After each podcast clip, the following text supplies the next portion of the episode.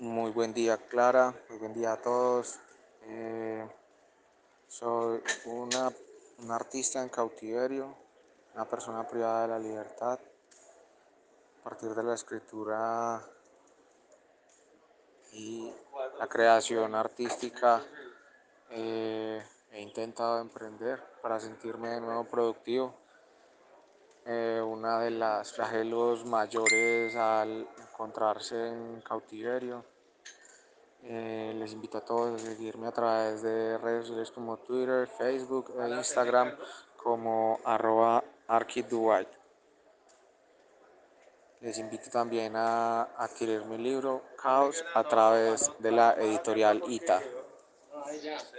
Que tengan buen día, gracias. Hasta pronto, Clara.